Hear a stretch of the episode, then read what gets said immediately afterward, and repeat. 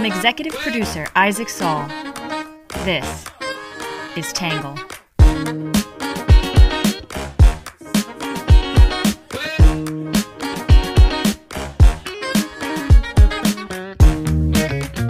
Good morning, good afternoon, and good evening, and welcome to the Tangle Podcast, a place where you get views from across the political spectrum, some reasonable debate, and independent thinking without the hysterical nonsense you find everywhere else. I am your host, Isaac Saul, and on today's show, we are sitting down with Ilana Redstone. She is a professor of sociology at the University of Illinois Urbana Champaign. More importantly, she is a faculty fellow at Heterodox Academy and the co author of Unassailable Ideas How Unwritten Rules and Social Media Shape Discourse in American Higher Education. Ilana, thank you so much for being here. Thank you so much for having me. It's great to be here, Isaac. So I just recently stumbled across some of your work and Heterodox Academy, and I was just thrilled. I mean, it's very much in the ethos of my newsletter, which I like to think is a space for safe debate and open inquiry. And I'd love to hear maybe if you could just tell our audience a little bit about Heterodox Academy, what you guys do, and, and why it's needed in this moment right now. Yeah, I mean, so heterodox. So I've been involved with Heterodox Academy for about three years, I guess. I mean, they've been around for a couple years longer than that. Um, but I mean, the organization broadly is. I mean, they started out with a focus on higher education and sort of advocating for a diversity of perspectives in higher education. And I think they've last, I think it was probably about a year ago, they expanded to the K through 12 part of education. So really trying to think carefully about what a diversity of perspectives looks like in education um, from K through 12 up through post secondary education and all that, that entails. Yeah. One of the interesting debates and conversations that's happening in the country right now is about this diversity of opinion in K through 12 education and secondary education. And I'm curious for your perspective about sort of, you know, the baseline assumption there. I mean, do we not have diversity amongst faculty and staff at universities across the country? What, what's your view on that and what the state of play is right now, I suppose? Yeah, I mean, so are, for now, are you mostly asking about higher education? Yeah, I think secondary education is an interesting place to start with that question. Yeah, yeah. So, I mean, so, you know, people kind of think about this in different ways. I mean, you know, pre COVID, one of the things that people would talk about would be, and I mean, FIRE has the Foundation for Individual Rights in Education, they've done, a, you know, significant data collection in this. They have their disinvitation database. I don't know if you've ever looked at it, but basically, so they track that. So some people will focus on that as a metric. There are campus, Heterodox Academy does campus expression surveys, which looks at you know different questions of self censorship and where you where for students where they fall on the on the political spectrum and then to the extent to which they feel they have to self censor and on what topics. Um, and those surveys do show they do show self censorship um, and largely along the lines that you would you know perhaps expect in the sense that conservative students are more likely to feel like they're self censoring than others. Um, my own perspective just speaking for myself not not for the organization um, is i think those metrics I mean, the disinvitation stuff, you know, no one's been on campus in, in a while, so it becomes less relevant. But I, my sense is that those are important. But if you only focus on those metrics, I think they tell really just a very small piece of the story in the sense that my approach to this work and this topic is really that this is about how we think and talk and communicate and teach on all kinds of sensitive and controversial topics that touch race, identity, fairness, and intent.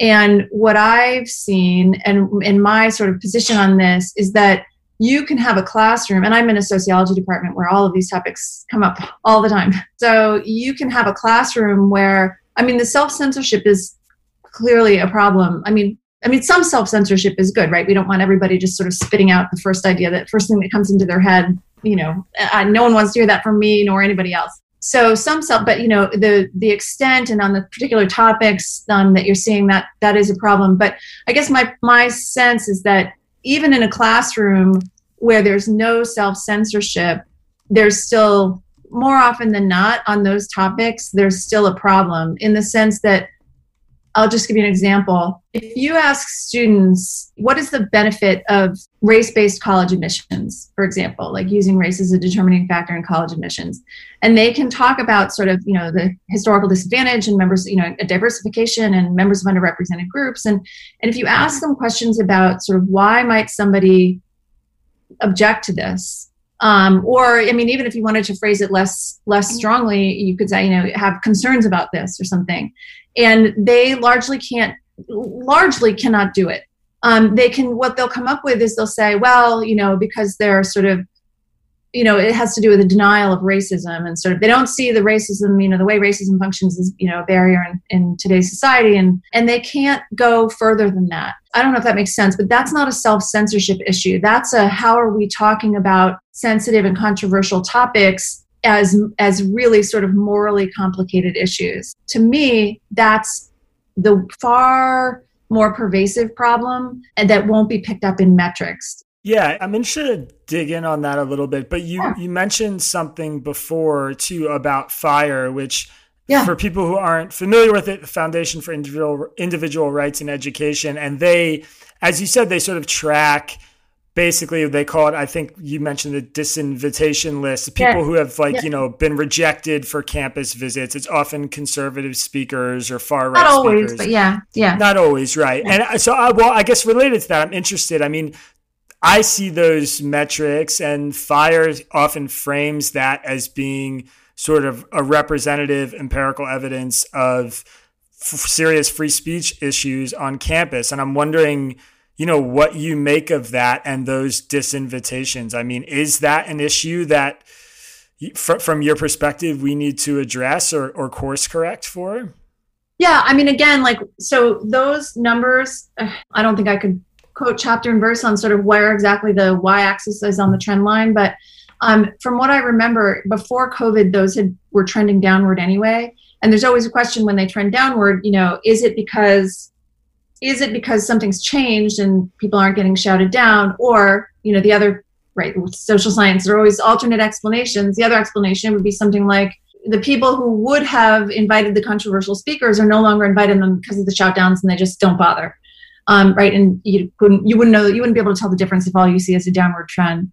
I think that largely those are a problem. I mean, I think there are certain it is sort of specific to the context. Like I think there are reasonable questions to ask about whether the speaker, I mean, it is, you know, we are talking about college campuses. I think sometimes there are questions to be raised about whether the person is making an intellectual contribution um, or whether they're just strictly tossing grenades, metaphorically that would be very person specific. Um, but overall, I do think it's a problem. I mean, I think, but again, I would just, I just to bring it back to what I was saying before. I think that the shout downs and the disinvitations and the self censorship and the concerns about free speech are downstream effects of this problem that sort of sits at the mouth of the river, if you will, which is this what I was talking about earlier this sort of how are we talking and communicating? What does the discourse look like?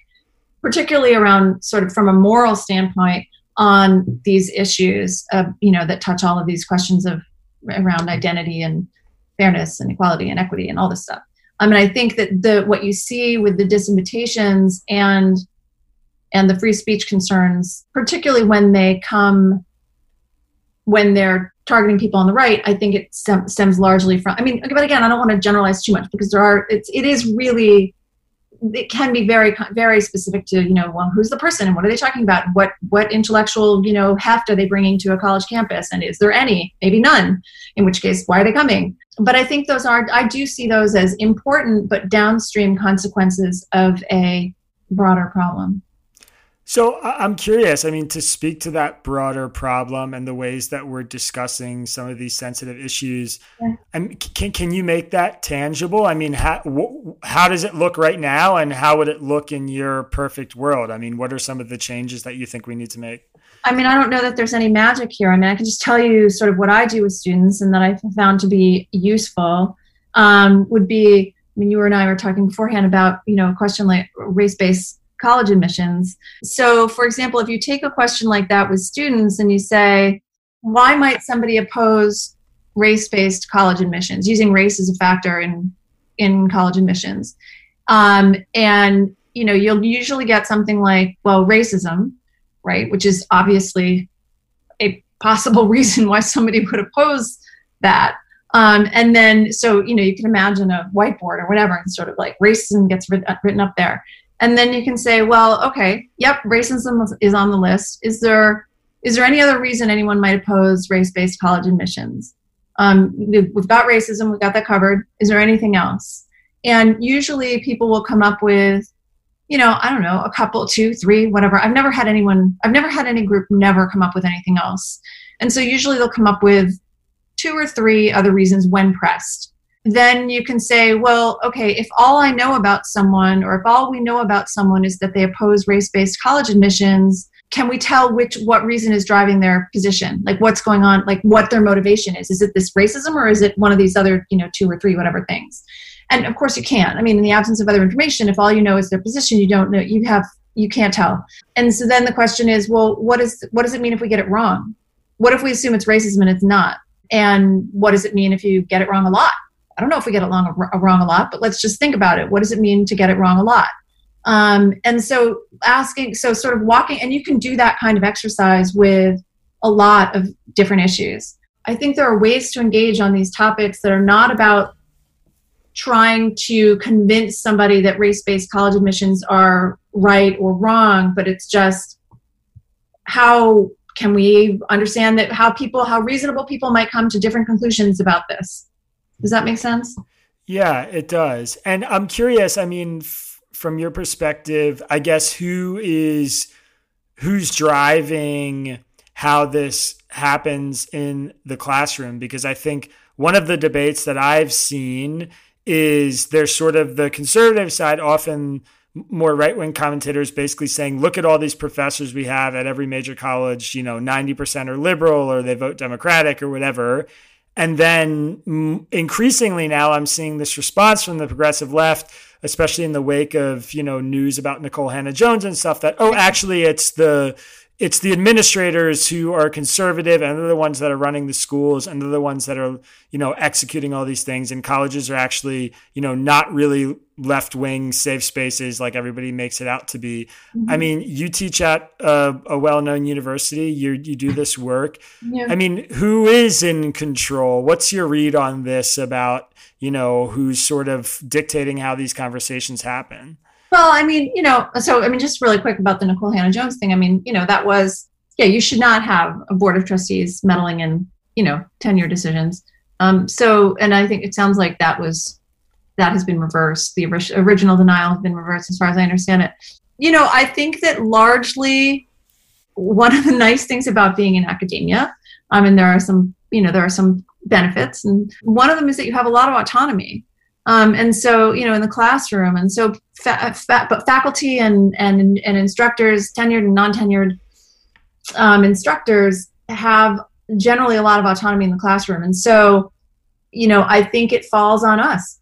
Um, I don't think, in other words, I don't think it's in higher education. It's not the case, at least as far as I know, it's not the case that you have an administrator, or a department head, or a dean, or something like that, who's coming in and telling you what you should and shouldn't do in your classroom you know, as far as I know, that's I'm not aware of that happening in any case. But so it really is instructors, and you have, you know, so you have instructors who have, you know, really sort of gotten into a place where that's how they're talking about this material. Um, and there are reasons for that. I mean, there are reasons, you know, there are concerns about um, harm towards members of underrepresented groups and and you know but but at the end of the day and you know people will try and say i mean higher education has i think spent a lot of time trying unsuccessfully to sort of be all things to all people um, in the sense that you know we can care about sort of the free we can address the free speech concerns and we can also you know sort of protect people protect members of underrepresented groups etc but it's always going to be the case that these things are going to bump up against each other. I'll just give you an example you know, if somebody says, you know, I'm just going to channel an opinion um, without endorsing it, but, you know, I think that trans women should not be allowed to compete in women's category sports, right? Is that an opinion or is that a threat to members of the trans community? Um, and, you know, maybe it's both. Um, but that's, those things are going to come up. Those issues are going to, those questions are going to come up. You know, the same thing about, you know, you say the same thing about certain types of affirmative action or, or whatever like and and so it's not clear i don't think higher education has done a very good job of kind of thinking through the implications of not dealing with that particularly well or dealing it with it in a way that sort of always defers to one side. That, that, that's kind of a good segue into one of the questions I had here, which is sort of the conversation that's happening around critical race theory right now. Yeah. Um, and this obviously expands outside of secondary education. I think maybe even primarily it's an issue in K through 12 schools, seems to be yeah. where a lot of the debate is happening right now. Um, how does an organization like Heterodox Academy, or how, how does your thinking sort of navigate a situation like this where, you know, on the one hand, I think the people who are sort of passing these bills that are quote unquote banning critical race theory teaching, which I don't think all of them necessarily doing, they they feel they're protecting you know kids from being laden with guilt that they don't deserve and you know being indoctrinated in some ways. And then on the other hand i guess rubbing against this sort of protection of those kids is also this concept of you know we shouldn't be banning things in school. We shouldn't be restricting what can be taught or engaged in in the classroom. I think, you know, states obviously have a legal right to do that, especially in public education. That's not really up for debate, but what's the view from someone like you? I mean, how do, how do you navigate an issue like that? It seems really sticky in terms of um, the balance that you guys are trying to strike. Yeah, I mean, so again, I want to be, I'm not sure that Heterodox Academy has taken a position on critical race theory in K through 12. If they've taken a public position on it, I'm not aware of it. So I wouldn't want to, I, what, what I'm going to say, my response comes from me and not from, from, not from the organization. So I don't, yeah. So again, if they have an organizational position, I'm not aware of what it is. My own view of that is that, you know, critical, and I've, I mean, I've written on this elsewhere, but, you know, critical race theory is, it is a social science theory, um, which is different from a you know a theory in you know physics or biology or something. And so, and in social science theories, with social science, we're I mean probably not telling you anything you already you don't already know, but we're looking for alternative explanations. I mean, that's largely what we're doing. This is why causality is just so hard to demonstrate in, in the social sciences unless you happen upon, you know, a wonderful experimental design. But, you know, this is a theory and it's useful to the extent that it helps us understand the world. Um, it is not um, above being criticized or being um, sort of poked at. Um, there's nothing about it that says that it is the only right way to understand the world. So, my personal perspective is I think the bans are a terrible idea. I think legislative bans, I, I mean, they are censorious, they are probably unconstitutional, and more importantly, if you don't care about any of those two things, they're not going to solve anything. Um, so that's my own perspective. I do think that there, what needs to happen is, you know, teach the critical race theory and do it with the understanding and and build in that this is one way of understanding the world. This is one way of thinking about race and identity and fairness and questions of inequality. It is not sort of, there's does not have a moral monopoly on how to understand the world. And i think that's where things really start to fall apart. And i think that unfortunately you know i'm not in every k through 12 school but my it seems like more often than not that gets lost. When you think about creating a space for your students where they're comfortable being honest about their own views. I mean, you you we sort of talked at the top about the self censorship. Yeah. I imagine um, just given the raw numbers of it, the reality is you have students who are conservative and some students who are liberal who are self censoring because they're worried about what their classmates might think. Mm-hmm. How do you approach that as a professor? I mean, how do you create an environment where you feel like people are going to be comfortable sharing their views honestly? That's, I mean, it's a great question. I mean, I think um, I think there are probably lots of ways of doing it. I mean, here's, I'll tell you what I do. A couple of things. One is I take a lot of positions in the classroom. And I, and I, and I will give them language to use so that they can. I mean, I think part of it is not putting, giving students the language that I mean, some students just they're just ready. They're happy to have a place where they can say whatever they want, and you know they're just sort of ready to go. Um, I think there's also I think what can also be helpful is giving them language to essentially remove the vulnerability so to put a little distance between themselves and whatever it is that they're saying so and that can be a couple of things that can be you know literally saying you know, I think I said it before in one of the examples. I'm just channeling an argument, right? I'm channeling this argument, or I'm, you know, I'm going to say this, and, and it's neither an endorsement nor a condemnation, right? And so you can give them this language, just and so they can use it and sort of puts it puts a little bit of distance in there, which both removes some of the vulnerability and also can um, help uh, help avoid sort of pitting students against each other. Like johnny what do you think? Oh well maria said this and you know i mean you don't want that's not good for anybody. So and then the other thing is you can talk about so that that's concretely those are a couple of ideas but then the other thing i would say is you know you can um, present issues in the abstract. I mean like so and what i mean by that is you can give rather than saying you know what do you think about this? Whatever let's have a conversation about what different people think about this. You can give a scenario and there's i mean i've done these there's short you know there are tools you can use like short vignettes like you know i mean there's one i've used which is actually borrowed from the um, scott alexander the slate star codex which he's you know um, one of his old posts. And and it's you know bob is the mayor his is from his stuff. Bob is the mayor of exampleville and uh, i think is what he called it um, you know, and Bob has to, for budgetary reasons, Bob has to cut a bus route. And the lowest performing bus route or the least revenue generating bus route happens to go through one of the most um, large, the largest black communities in Exampleville or whatever it's called, whatever the town is called, you know, and Bob decides to cut this bus route.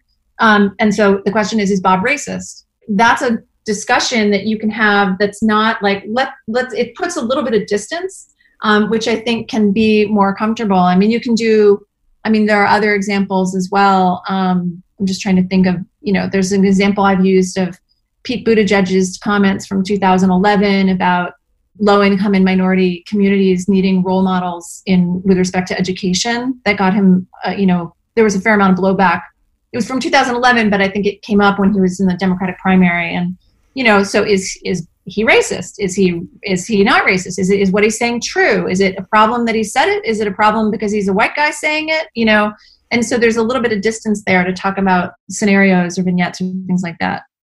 I'm curious. I mean, a lot of people I think are not in the classroom and are also trying to engage in these ideas more thoughtfully. I mean, I my newsletter gives explicit opinions from the right and the left every day on the news of the day and Great. so I, I get a lot of readers who are you know they're interested regardless of their political views they're interested in countering views that they don't agree with i mean what, what would you say to people who are sort of you know potentially in these information silos about practical ways they can approach something you know with a more open or inquisitive mind i guess because that that seems to be a really big challenge right now.